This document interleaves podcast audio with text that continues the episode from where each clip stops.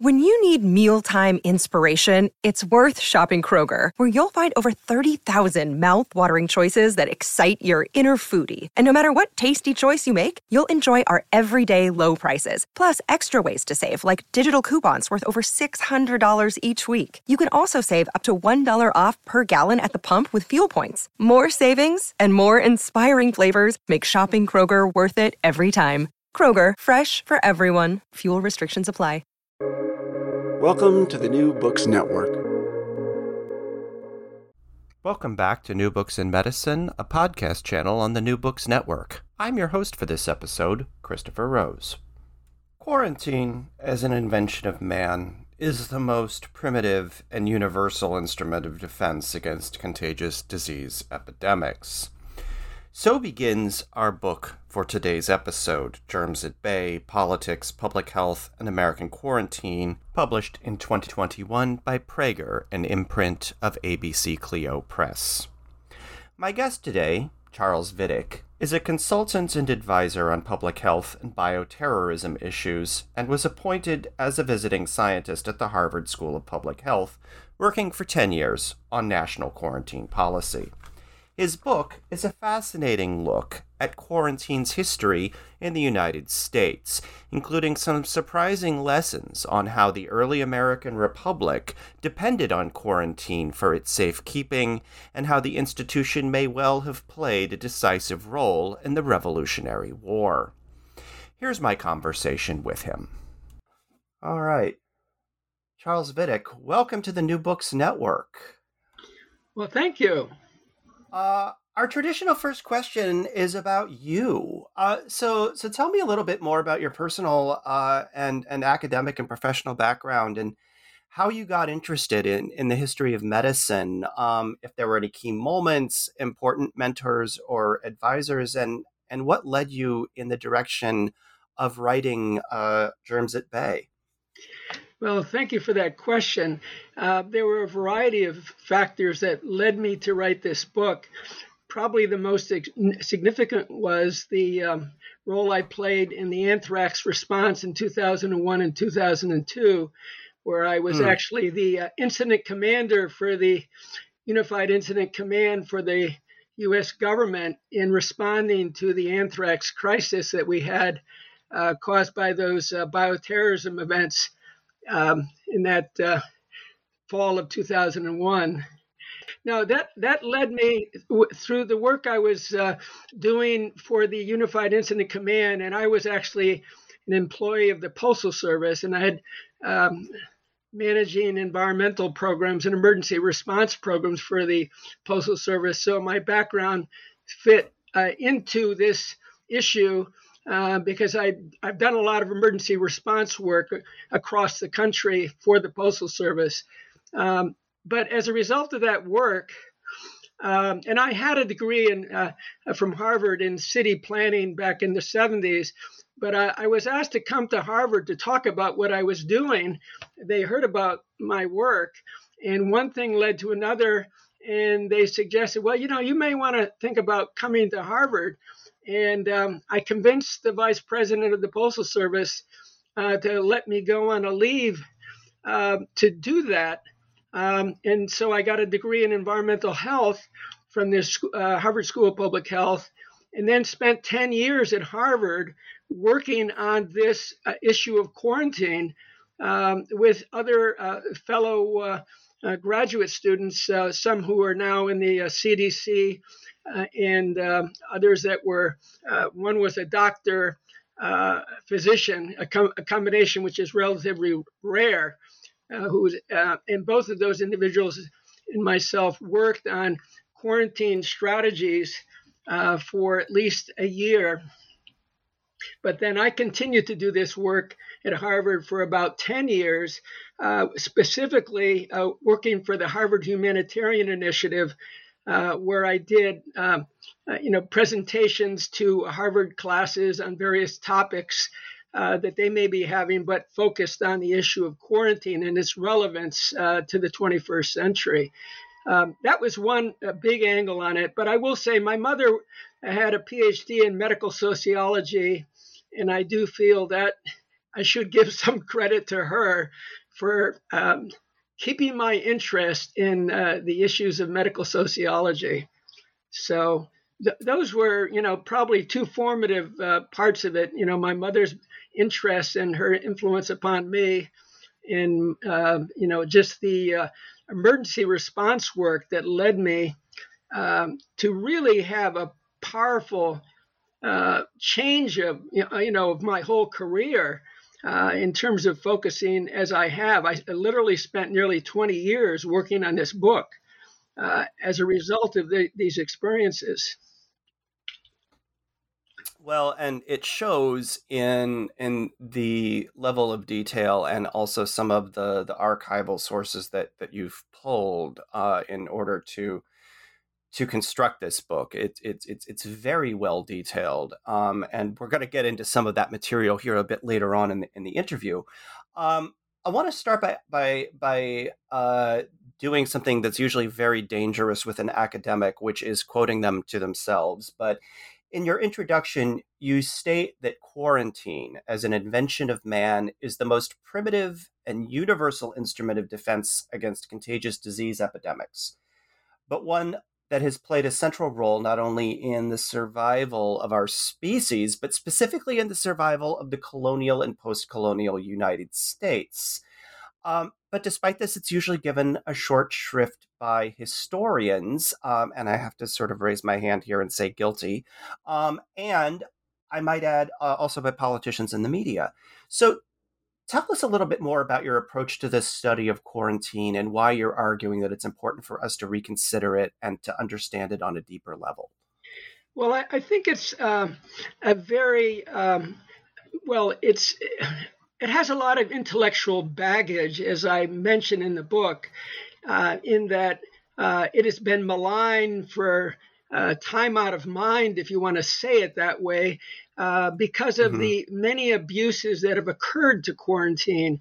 Uh, but one of the things that drove me to look at it more closely was that there were very few studies or analyses that were done to look at where it actually did work and where it did have some, uh, the right constituents were present to make the quarantine concept work without the uh, the downsides, the abuses, uh, the tortures, and the other things that did go on uh, from time to time.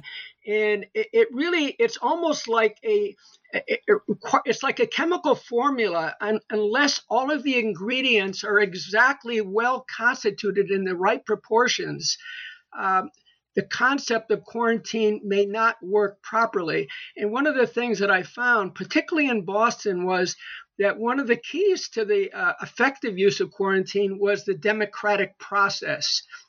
When an hmm. authoritarian approach was applied, uh, it immediately led to fight or flight types of responses. But to the extent that Boston, uh, which is really the leader in America in practicing quarantine, uh, made it work. They made it work by involving, through the representative town meeting, uh, the constituents who are going to be affected. And so, historically, where quarantine worked most effectively was when the townspeople recognized in a unanimous fashion that quarantine could be applied, but they also would pull the plug when they thought it had gone too far. And this is one of the most remarkable experiments in quarantine history, which has gotten short shrift, really, uh, when you look at uh, what's happened across America uh, in the use of quarantine. Uh, and I go into that in the book, particularly in the case of comparing it to the city of Philadelphia, where they took an exactly opposite approach, where it was a top down governor mandated strategy, and the governor never had an interest in um, applying quarantine um, because it was antithetical with commercial interests. So uh, mm-hmm. that was the distinction uh, between Philadelphia and uh, Boston. That one was a democratically driven approach to public health, uh, and in the really one of the key players in that process, at least in one period of uh, Boston history, was Paul Revere.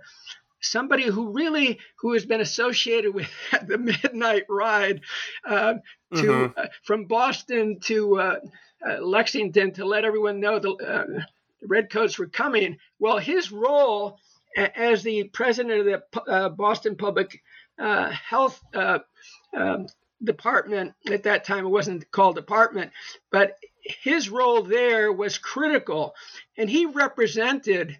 Um, a charismatic individual who could both appeal to business interests because he was a silversmith and at the same time appeal to the common man. And it was something of that order, that charisma, and yet also connected to democracy that made uh, quarantine work.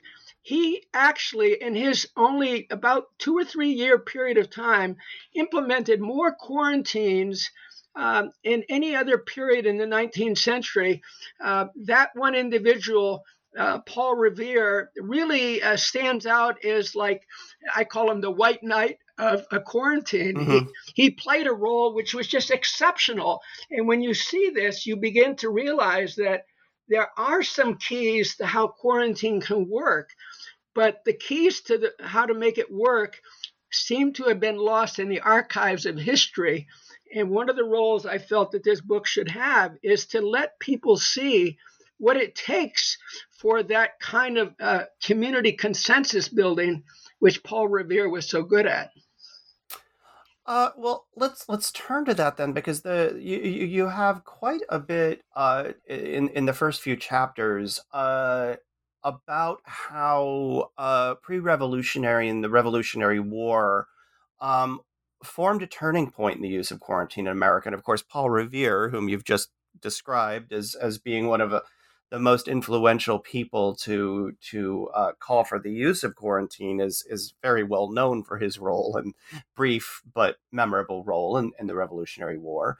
Um, and as you, you've argued, this is the first breakdown in the use of island quarantines in Boston Harbor and it also saw the emergence of a public health role for medical professionals. So, uh, walk us through the importance of this period um, for for public health and quarantine in American history.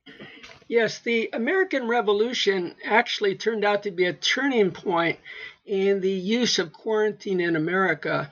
Uh, and for a variety of unusual reasons, uh, the Port Bill uh, was imposed upon the uh, city, uh, the town of Boston, uh, and that bill required uh, all commerce to go to Salem, Massachusetts, rather than Boston, because they were going to punish the Bostonians for their acts of the Boston Tea Party and other rebellions that they had taken place. as a result of that, the British came in um, and established really a uh, embargo of all trade to Boston. Nothing could come in by land by by sea, and in doing so, they also closed down the quarantine islands uh, of Boston Harbor, uh, which had traditionally been managed by the city, the town of Boston. Uh, that action in doing that came at a very unusual time many people don't realize that the emergence of the uh, American Revolution was happening simultaneously with the emergence of the smallpox uh, epidemic in the Boston area. And in fact, uh, mm-hmm. uh, the British soldiers themselves were uh, considered the uh, the source of where that uh, disease came. And it is not coincidental that they had um, actually closed down the Boston quarantine system. And in doing so, there was nobody to control the health of the incoming British soldiers because it became a military, um, uh, you know, uh, quarantine in essence, uh, what they were coming in to do. So the result was that uh, the entire uh, public health infrastructure of Boston had been subsumed to the uh, military interests of um, the British government in the form of uh, General Gage, who, who was the first to take command uh, and, and basically to uh, uh take over for the governorship of the uh, Commonwealth at the time, or the Massachusetts Bay as it was called. That set setting as a result of the island being taken out of commission, the emergence of the disease, what happened between basically 1774 and 1776 in March, when the British were finally uh, pushed out of Boston Harbor, was that the disease became so um, infectious and spread so wildly that basically uh, hundreds and hundreds of people were dying in Boston who were in uh, a quarantine established. It was a military quarantine and a uh, medical quarantine all at the same time. When that happened, um, the uh, the actual during this period of time, the British uh, were seeing that the hostages that they'd maintained in Boston uh, were becoming a liability for them because they had to feed these people. They had to uh, keep them warm during the winter. Mm-hmm. And so they started to let them be um, discharged uh, through the ferry system that uh, went over to um, uh, Chelsea. They were, uh, it was basically the strategy was to get them into the hands of the American rebels and let those people who they infected with smallpox then become a liability to uh, uh, General Washington's uh, military command. Uh, that uh, was really one of the most um, amazing uh, discoveries that I found in doing this book. that there really was bioterrorism going on in Boston during the beginning of the American Revolution. Uh, all of this is important in understanding quarantine because, uh, first of all, what happened was that there was uh, multiple levels of quarantine going on. One was General Washington quarantined the British in Boston itself, because Boston, really, for those who don't know, is virtually was virtually an island. It's an isthmus. It had a very narrow connection to the mainland of only maybe a 100 yards. And on a high tide, that 100 yards could disappear uh, into nothing. And so there was only one little small gate that controlled who came in and who came out of Boston uh, because it had a very narrow connection to the mainland. Uh, in that way, it was easy to control the British in that area. Um, and it also, one of the things that happened, of course, is that the, the British were uh, running out of uh, support systems. Their logistics were not there because the Americans were uh, uh intercepting all of their ships coming from England and getting their resources uh, so that uh, really General Howe, who took over after Gage, uh, had to leave.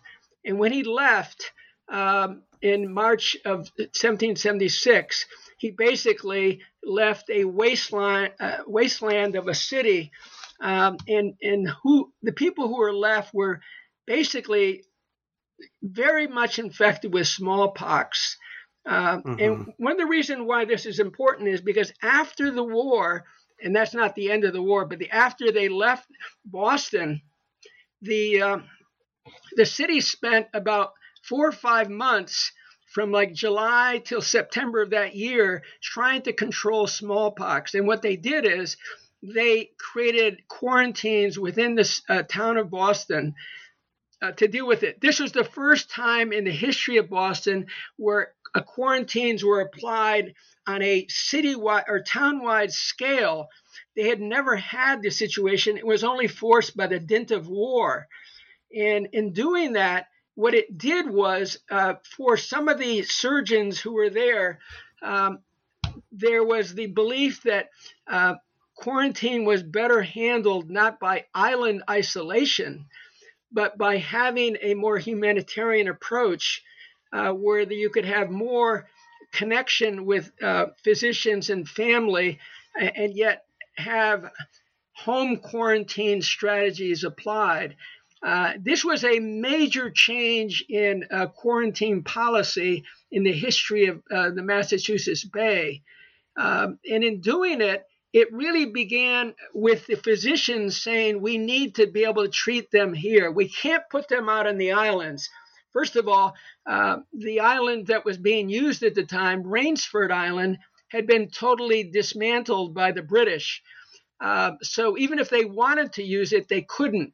But because of these accidents of, of, of war, um, it led to a reassessment of how to apply quarantine.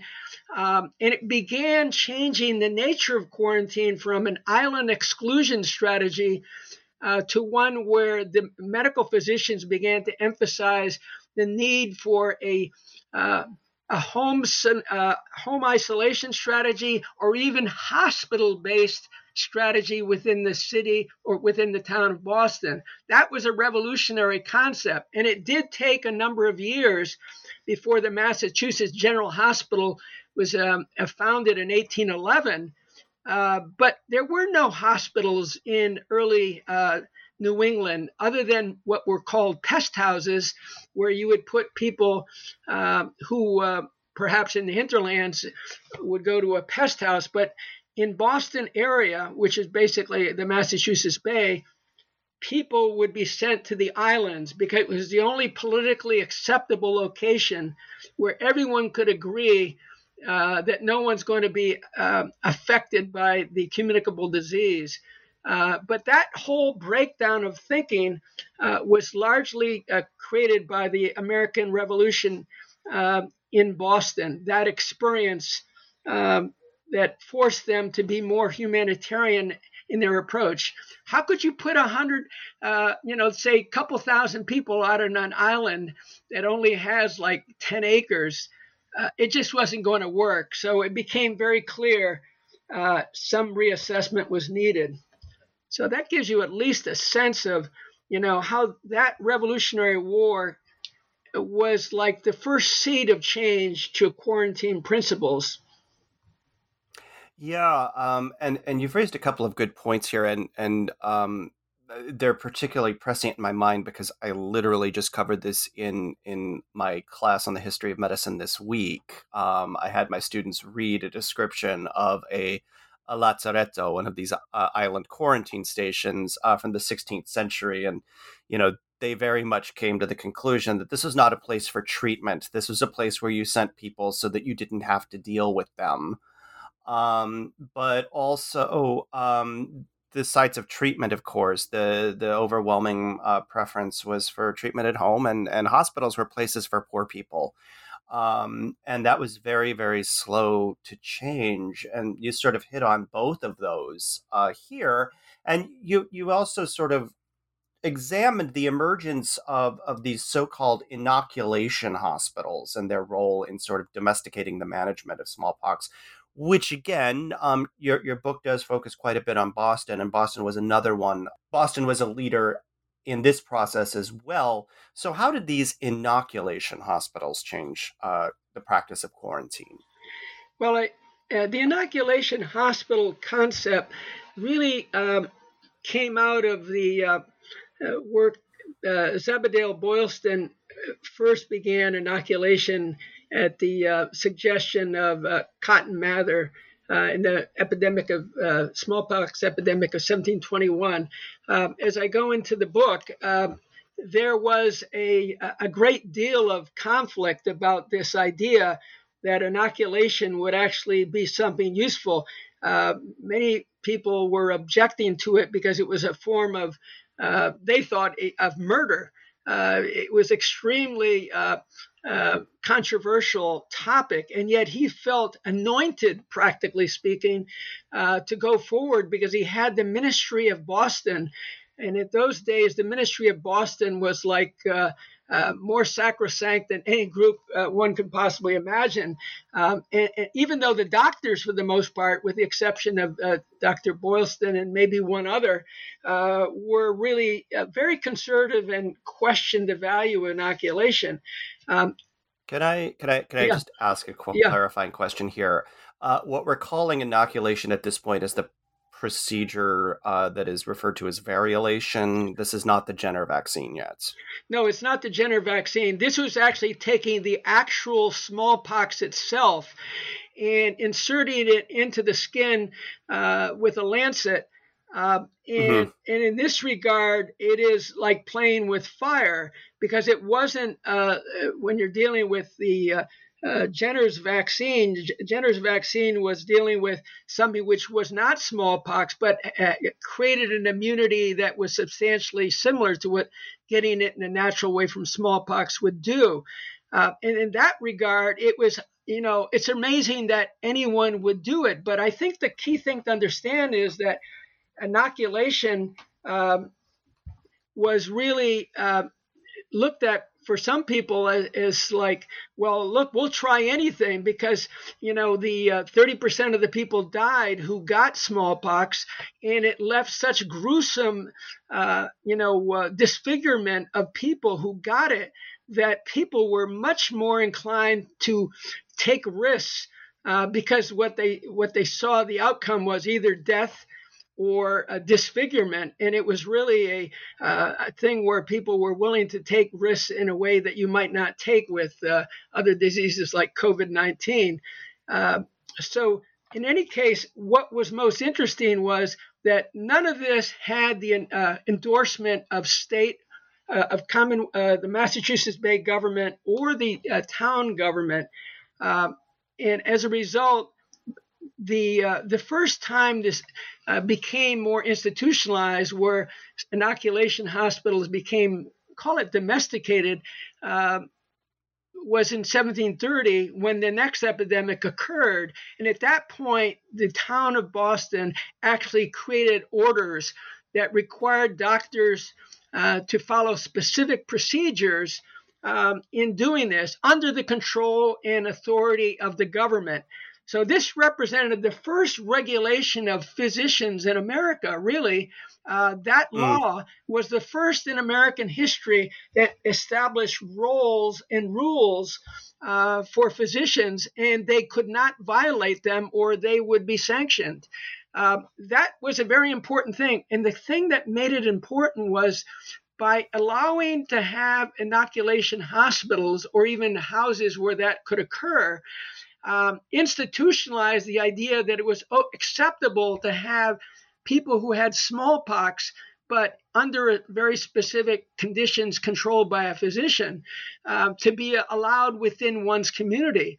up until that point in time, uh, essentially all people who had smallpox uh, were um, taken to island quarantine locations uh, and kept as far away as possible from any other individuals. In fact, the, the rule used to be you had to be four rods or about 66 feet away from anybody who had smallpox if you took the rules of that time and people followed them. Not that they did, but uh, th- there were very strict rules about staying away from smallpox infected individuals.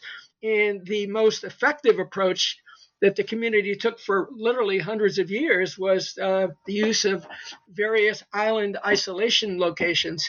And, and even in the beginning, mm-hmm. there were no hospitals on those islands. Uh, they were just places where you were allowed to survive or die.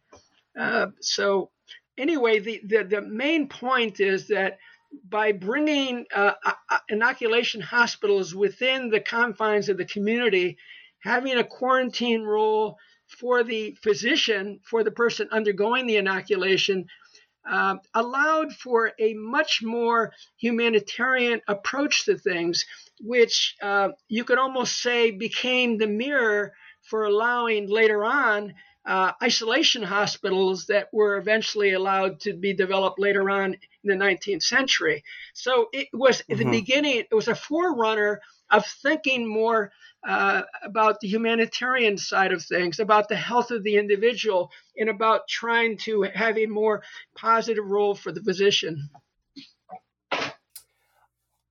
The uh, the role of immigration and quarantine, um, moving forward a bit, uh, have been intimately related over the history of of the United States as well, um, and the these were originally uh, locally overseen and then moved to state management and then to federal management, um, both of the quarantine and, and immigration gradually over the, the 19th century.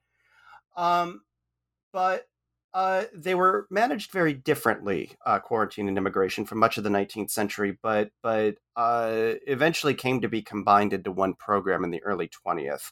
Um, so so why did that happen? Uh, eh, let me rephrase that. So why did that happen, and and and who who benefited from it? Yeah, I mean that's a, a major part of what the book uh, is about. Uh, the the whole history of immigration in America was a local operation for many hundreds of years. Um, the federal government, of course, did not exist until we had, you know, uh, divorced ourselves from the British after the American Revolution. So anything before the American Revolution was all local um, activity, and, and, that that period of time uh, basically uh, was run by the Massachusetts Bay Colony and by the uh, the town of Boston. So immigration in that regard was really a question of uh, driven by the Puritan ethic. At, in the early phases, it was driven by if you were a Puritan and came to Boston, you were welcome with open arms. But if you were a Quaker, mm-hmm if you were from the Scot descent or Irish descent or any other part of the uh, of the world of which there were about 130 130 other countries that did business with Boston during that period, uh, those people uh, had to be sponsored um, and they had to have some kind of a bond to cover themselves uh, so that uh, they did not become a, a ward of the state or of the colony. Um, and, and, so there were very, very strict laws to keep uh, people who were not of one's kind, in this case, the Puritan group that really uh, ran Boston. Um, and, and, so that whole early period was driven by exclusion of those who were not of one's own religious makeup. Uh, that lasted uh-huh. until 1686, when basically the British uh, uh, throughout the original charter for the uh, Governor Winthrop's uh, Puritan congregation. Um, and that's when the Anglican Church and others came in, and it became more open in terms of the types of people that were there.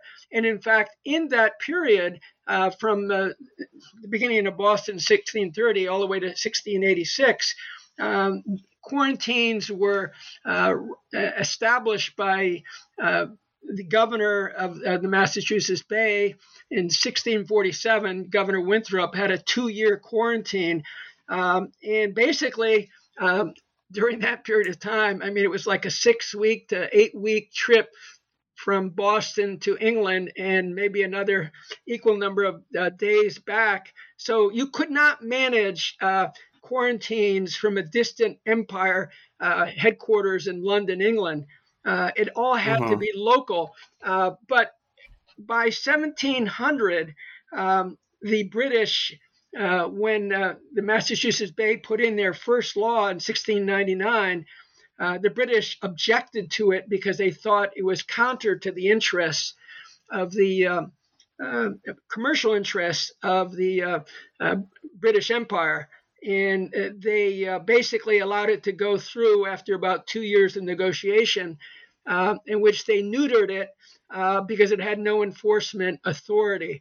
Um, so they that was a major change in, in how immigration was controlled and, and quarantine was controlled uh, because the British were, were not going to be uh, allowing their colonies uh, to be uh, setting the policies for the empire.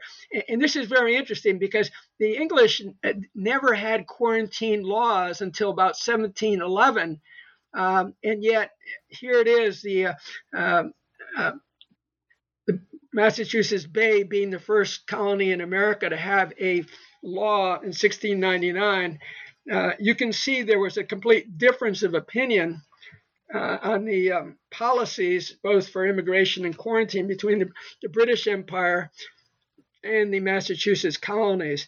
Uh, and it, it's instructive to note that the rest of the American colonies that were primarily Anglican in their orientation had far less emphasis on quarantine laws than Massachusetts did. In fact, if you look at the number of laws passed in the 17, um, I guess that would be the uh, 1700s uh, two thirds, roughly, I think it's about two thirds of all the laws on quarantine passed in that period from all the colonies were all passed in Massachusetts.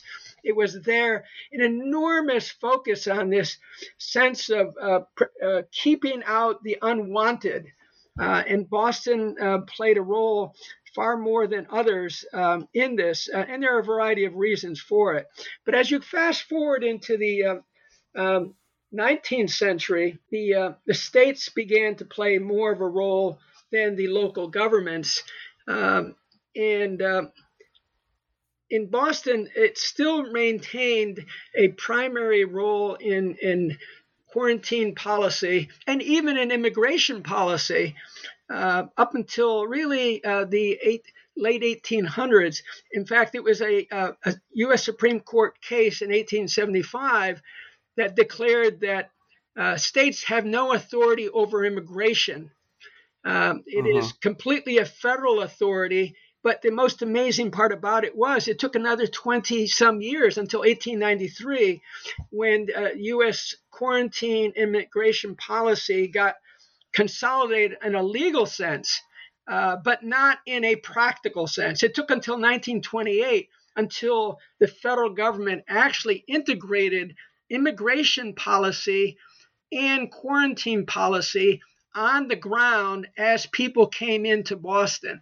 Uh, and Boston was actually the, at the epicenter of this merger of the two of, of immigration policy and quarantine policy being handled by one agency uh, this was a major change because the federal government played really no role in uh, immigration policy. Even after the 1875 Supreme Court case, which is for uh, Chinese exclusion by the California government, even after that 1875 case, it still took what 1875 to 1893 uh, for um, the government, uh, the federal government, to actually consolidate its authority using the U.S. Marine and Hospital Service, which is the predecessor to the U- U.S. Uh, Public Health Service, to uh, control immigration as well as uh, uh, quarantine. They became, at that point, integrated together.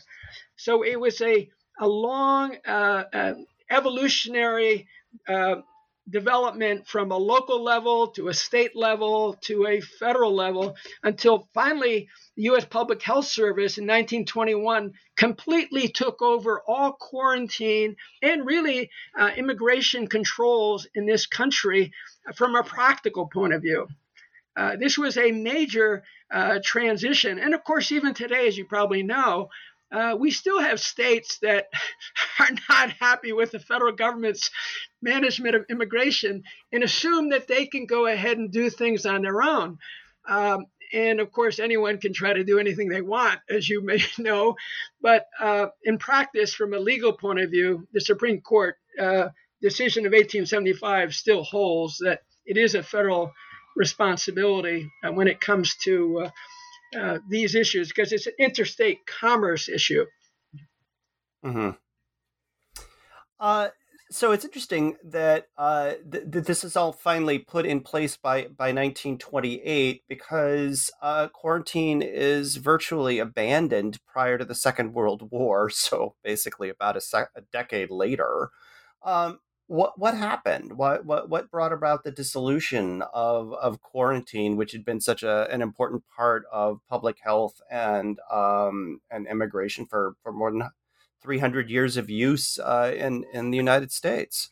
Yeah, it's it's quite. Uh, I found it amazing myself that when going through the history of quarantine, that all of a sudden, really after World War II, it was like it just disappeared. Uh, I, and there's a number of things that I think uh, uh, led to this. Of course, one of the major uh, aspects of it is uh, we had a, an enormous shift in 1893 when the federal government authorized the U.S. Public Health Service to begin surveillance of disease, not at the port of arrival, but of the port of departure for vessels coming to America. This was the most mm. radical decision that this government has made, and really um, in, since the beginning, uh, uh, since its founding. because what it did do is it actually backflushed into the entire European world standards of public health that even Europeans were not very good at. Uh, it forced the uh, European nations uh, to actually have to inspect their own people, certify that they were healthy before they got on American vessels or any vessels coming to America. This was radical. I mean, if you go back in the history, uh, you'll go back a thousand years, you can go back 10,000 years. Uh, there has never been this idea that you have somebody who uses its diplomatic channels uh, as a vehicle for supporting the public health of the country. Uh, and that in itself, uh, to me, was one of the most radical and most revolutionary concepts that's happened. And in doing so, it meant that when somebody arrived in Boston Harbor or New York Harbor or in San Francisco Bay, those people would be getting a review and inspection, but it would really be a second or third time event in reviewing that individual for their health because they'd already been reviewed very scrupulously in the country from which they were departing. Uh, that to me, uh, when I found out that, uh, it was remarkable. But there's another element to it, and a very significant one was the idea of radio pratique. Uh, this is the concept that we're going to hold the masters and commanders of these ships responsible for the health of the people that they come to when they bring to America. So every ship had to have a uh, onboard physician, and what they did in the U.S. Public Health Health Services to be commended, they established a system of radio pratique, which means that as you came into the uh, area of America where you could communicate by radio, you could actually call in and indicate if you had any sick people on board, if you had done your uh, uh delousing uh, because of typhus, or you, uh, you've actually uh, done your rat eradication and you're up to speed on all of that. Uh, you had sanitized your boat, you'd done fumigation. There's a whole series of things that were expected of the port of the uh, uh, ship physician as well as the master and commander. And if you could uh, vouch and check off all the things you had done, you could do a buy on quarantine. You could just, uh, they took the word of those individuals, and in doing so, it put the burden on disease control, not on the public health service, not on the municipality, and not on hospitals, but on the masters and commanders and their uh, delegated physicians and other assistants uh, to, to meet certain standards of sanitation. So, sanitation became the major focus uh, during the early 20th century to such an extent that they had fumigation strategies which were so uh, powerful that in some cases they were actually dangerous for those who were actually um, using the uh, fumigation techniques. They used Zyklon B, for example, which is actually the same uh-huh. uh, fumigant that was used during the Nazis' fumigation uh, during the um, uh, extermination. Uh, campaigns that the Nazis undertook in Auschwitz and other locations. And that all came, for those who don't know, that came from the uh, uh, ship industry. That's where that technology came from. It, it came from German science and German uh, chemistry uh, that had been used, uh, uh, you know, and of course it had been misused in other cases as well. But these very powerful tools for the eradication of disease were significant in really eliminating an enormous amount of disease entering America. So it was like a certain period from 1893 to 1933, that period uh, was an enormous focus on sanitation, fumigation, and uh, just bringing vessels in that were spotless as far as disease was concerned and the result was that uh, uh, we had an unprecedented period of very limited uh, communicable disease in America. So, um, to me, I was very surprised. And of course, one of the things that needs to be said, though, was that the Public Health Service uh, was actually a branch of the U.S. Treasury Department. Um, and I think it's hmm. important to understand that when you have your boss uh, who's in charge of the Treasury, uh, commerce may actually have a slightly higher role in how you look at things than public health. And I believe in some respects, uh, that influenced the, uh, the way things went in the age of aviation, because in the age of aviation, uh, the U.S. Public Health Service never ca- uh, kept up with the speed of aviation transport and the number of airports that were emerging. And as a result, uh, in many ways, the one failure that occurred in this period was the failure to deal with mosquito eradication programs um, and the, the vectors that come with that, whether it be malaria, yellow fever, other things like that. That was the one failure period where the aviation industry became so powerful uh, and the federal government acquiesced um, uh, to it. But it happened in a time, coincidentally, where the disease overall was of a less significant uh, impact on our society. Um, and also, there was a thought that the people who traveled by plane were of a better class and therefore were not associated with disease of the 19th century. So they were, um, it was a politically arrived at kind of decision that uh, they got to buy in a certain respect. So, in any case, that is why we are where we are with basically our hands tied behind our back uh, in the 21st century with the use of quarantine because we've really failed to keep some of these uh, disease control systems, of which there's a whole portfolio of them uh, that existed. Uh, they were, we're reinventing it here now in this new era, you know, dealing with SARS and then COVID 19. Mm hmm. Mm hmm. Um, one of the interesting things you bring up in the book is that there, uh, the U.S. Public Health Service had a top secret code that it used to keep its communications uh, with uh, quarantine stations private uh, while there was uh, an, an, epidemic or or a suspected epidemic event. Um, tell us a little more about that. that was one of the great discoveries. I, have got to tell you that I I, I was um, I had a very hard time getting a copy of this code book. There's actually only two that still exist. In fact, only one existed when I started my research. But by a few coincidences, the person who had this book was a former student of my father. My father was a professor of sociology and anthropology.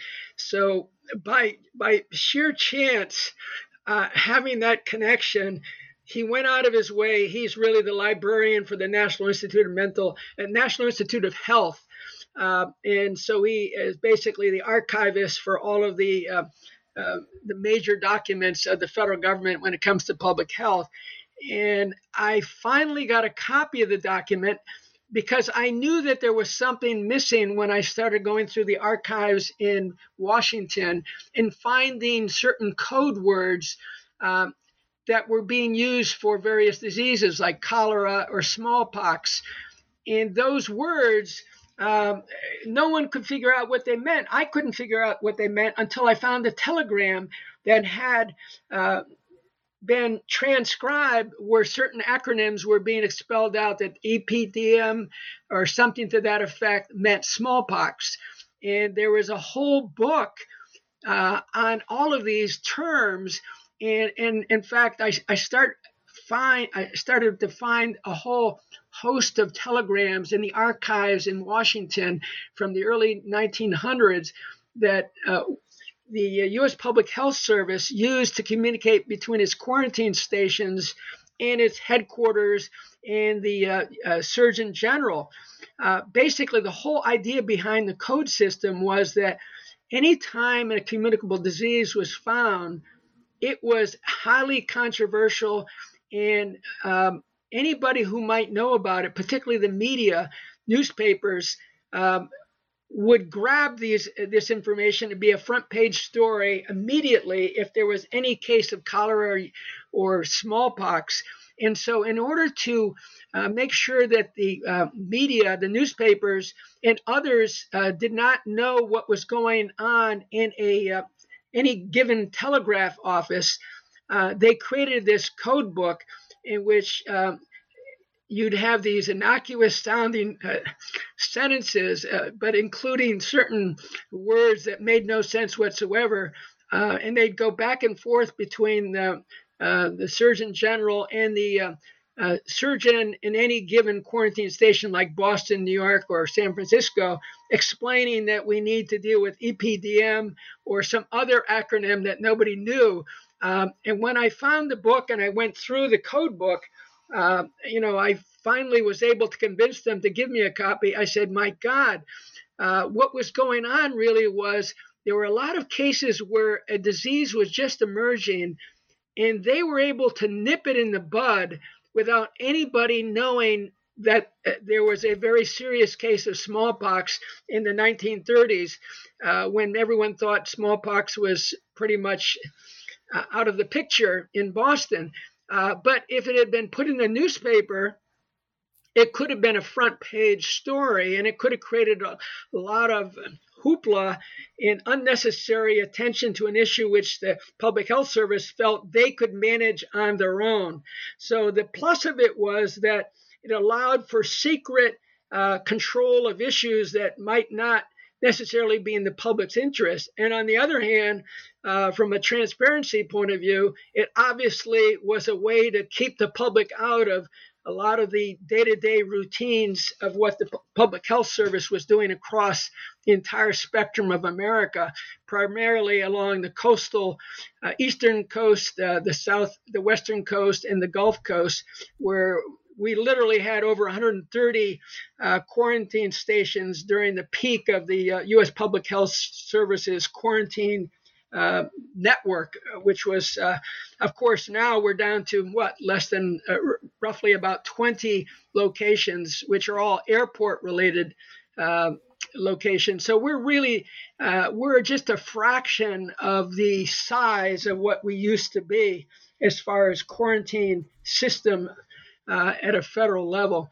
But anyway, the code system was a way to kind of manage the dangers of what the newspapers might do um, if there wasn't somebody, uh, you know, there to make sure that uh, these issues were being handled properly uh, and not gotten out of control because that was the big issue. Uh, the newspaper journalists would often go to the telegraph stations and just sit around uh, waiting for people to come in and out because telegraphs were often thought to be the hottest news. And so, in order to avoid this so called hot news, uh, the code system became uh, a very valuable tool. Uh, something that actually was developed roughly about 1893. And while I haven't nailed it down exactly why it happened, I believe there was some legislative uh, suggestions that it might be a good idea. Um, that part uh, is still part of my research, but uh, it is clear it became uh, de facto the policy of the U.S. Surgeon General.